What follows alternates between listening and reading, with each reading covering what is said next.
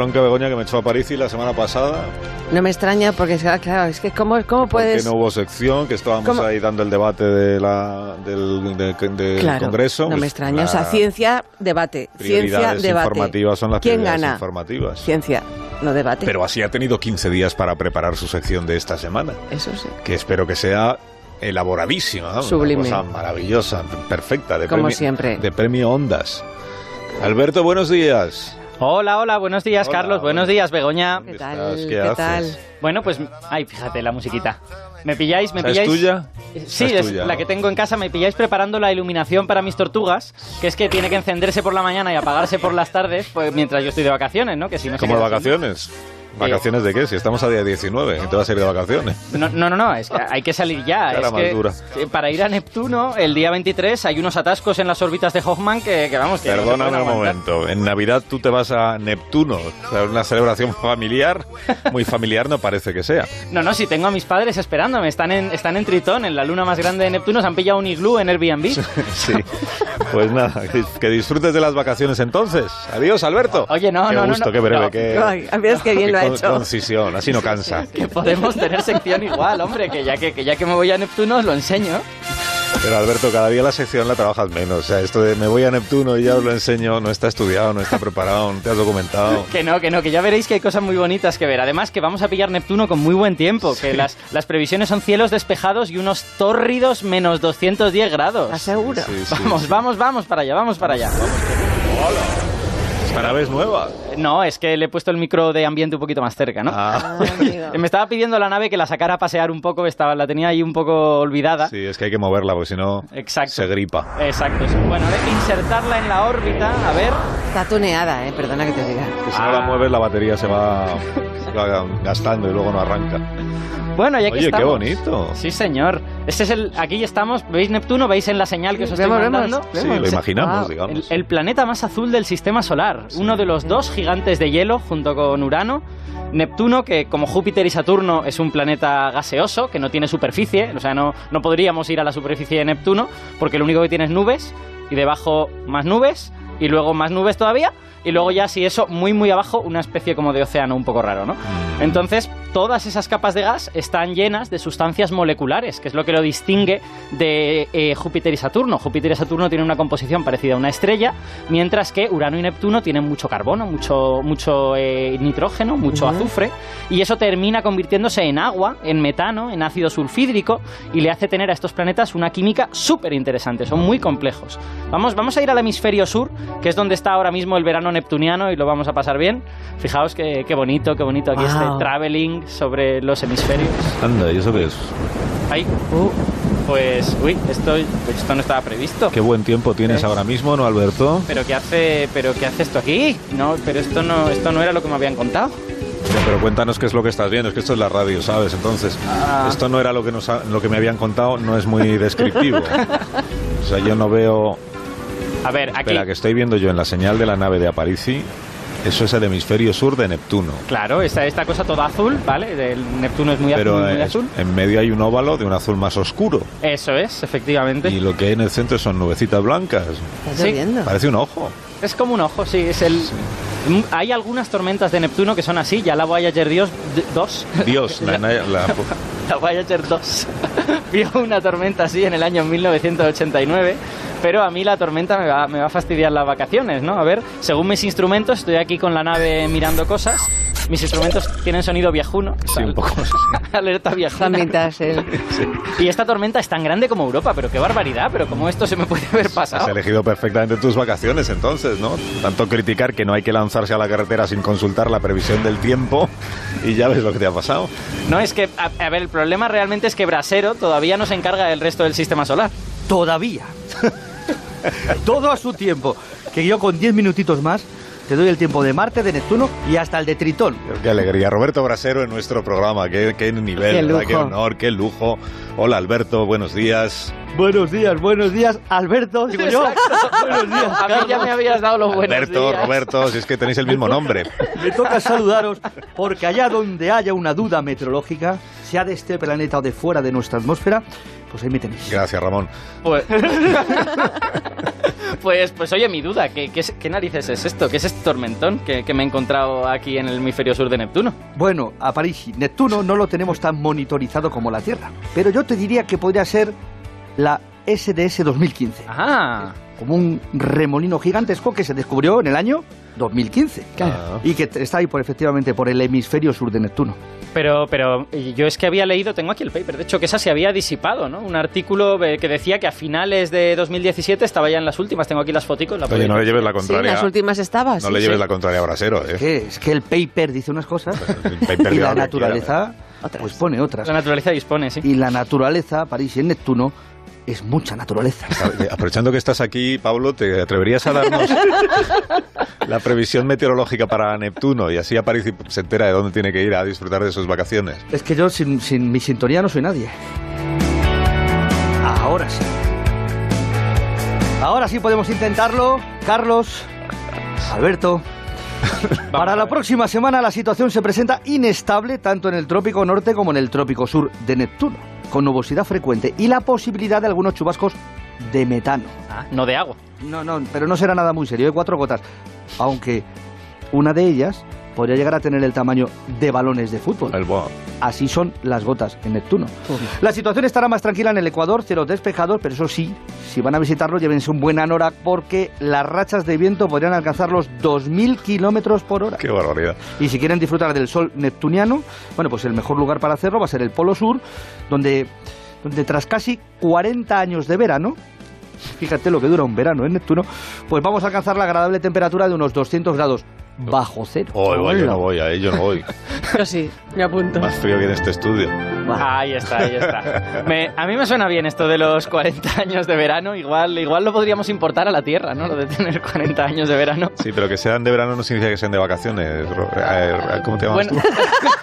Edufrasio. Yo creo, yo creo que le, voy a decir... a de año más difícil. Le voy a decir a mis padres que las excursiones fuera del iglú las vamos a hacer todas al, al Polo Sur porque yo la tormenta esta no la quiero volver a ver. Bueno, o al Ecuador, si, si no os molesta el viento, que además ahora acaba de terminar una tormenta muy larga, una que estuvo activa durante toda la segunda mitad del 2017. Y esa llegó a ser tan grande como el planeta Marte. Es verdad, es verdad, leí, leí sobre ella y, además en el grupo que le siguió la pista había varios científicos españoles. Pues fíjate, fíjate que, que precisamente... ¿Qué te pasa? Precisamente hemos pensado. Se la atraganta Neptuno. Tengo un Neptuno aquí, en la tráquea. es que tengo la sintonía de brasero de las 6 y las 7 de la mañana y me desubica, me desubica. Te duermes. Pues esto es mucho mejor así. Esa es mejor, esa es la de las 4 de la tarde de tu tiempo. Hoy, tu tiempo con Neptuno. Pues fíjate, a Parisi, que para afinar en la predicción que nos ha dado Anselmo Brasero, podemos llamar a uno de esos expertos en la meteorología de Neptuno, uno que sabe incluso más que Roberto. Y nuestro equipo de producción es tan rápido que tenemos ya en nuestros estudios de Bilbao, le han echado el lazo, a Ricardo Hueso, del Departamento de Física Aplicada de la Universidad del País Vasco. Hola Ricardo, buenos días. Hola, buenos días, ¿qué tal? Bienvenido a este disparate de programa, ¿cómo estás? Oye, ¿cómo es ser meteorólogo de otro planeta? Porque aquí eh, Brasero tiene el Meteosat, ¿no? Y entonces él mira ahí lo que le dice el satélite. Pero vosotros, ¿cómo trabajáis? Pues es muy interesante estudiar la meteorología de otros planetas y, precisamente una de las eh, principales causas por las que es tan interesante es porque no los podemos ver tan frecuentemente como la Tierra. La Tierra cada día tenemos fantásticas imágenes con el Meteosat y cuando estamos observando otros planetas, pues hay ocasiones en las que pasan muchos, muchos meses sin que podamos tener una sola imagen suficientemente nítida de algunos de estos objetos. Y de todos estos planetas, el que menos observamos es precisamente Neptuno, porque está tan lejos de la Tierra, hmm. está a, una distancia de 4.500 millones de kilómetros. Solamente lo hemos visitado en una ocasión con una misión espacial, la Voyager 2, que pasó en el año 1989 y desde entonces las mejores observaciones las podemos hacer con telescopios como el telescopio espacial Hubble, con el que observamos una vez al año, y con otros telescopios grandes desde Tierra, pero que no llegamos al mismo nivel de calidad. El Meteosat todavía nos supera bastante. Antes nos contaba Brasero que la tormenta esta que él ha descrito Allí, todo es gigantesco, ¿no? Las, ¿Cómo era? Una gota que tenía el tamaño de, un balón de fútbol. Sí, eso es, eso es que desconocemos tanto de la atmósfera de Neptuno que existe esa posibilidad. No lo hemos comprobado, nunca, nunca hemos visto porque la Voyager llegó, pasó de largo en unas pocas horas, ¿no? Pero esa posibilidad, digamos que está abierta. Efectivamente, pasó tan rápidamente que no tenemos suficientes datos para explorar cómo puede ser el interior de un planeta como este. Ahora mismo hay planes de propuestas de misiones espaciales con las que volver a Neptuno y enviar una sonda a su interior, una sonda capaz de aguantar las elevadas presiones de las capas superiores de la atmósfera e investigar este tipo de, este tipo de fenómenos.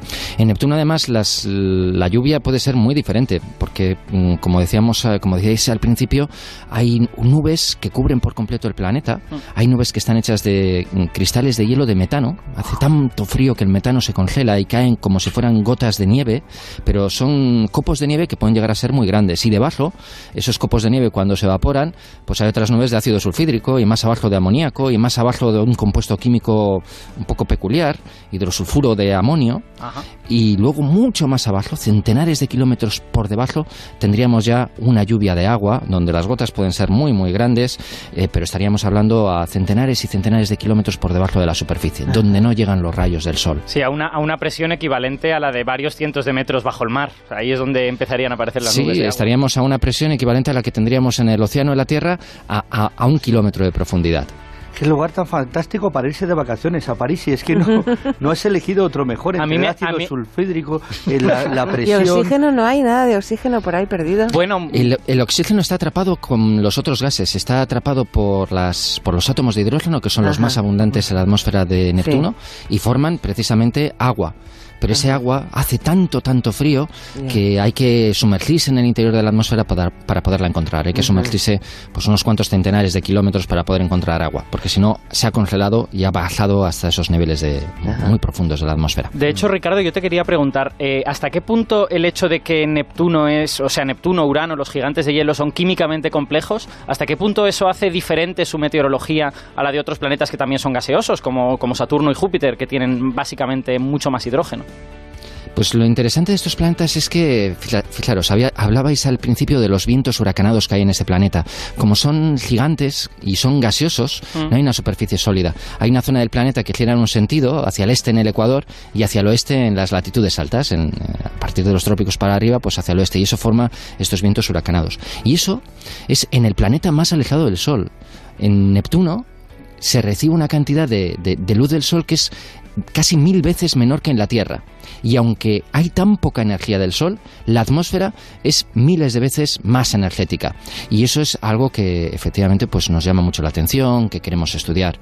Además, como tenemos nubes que están a niveles verticales, en alturas muy, muy diferentes, tenemos nubes muy altas, tenemos nubes muy bajas, diferentes compuestos químicos que liberan energía en la atmósfera, eso hace de la atmósfera de Neptuno un lugar muy, muy interesante en el que podemos estudiar mm, fenómenos físicos que en la Tierra no ocurren y que sin embargo pues eh, tienen que ser mm, predichos o explicados por el mismo tipo de, ecuaciones matemáticas, de, modelos numéricos. Así que en Neptuno también intentamos afinar cómo conocemos una atmósfera y cómo podemos aplicar ese conocimiento a la mejora de, los modelos que tenemos para estudiar cómo es nuestra propia atmósfera y cómo va a evolucionar su clima o cómo eh, va a ser el tiempo dentro de unos pocos días. Cuando eras pequeñito, Ricardo, veías la previsión del tiempo en la tele y decías, ya, pero a mí me interesaría más saber el tiempo en Neptuno.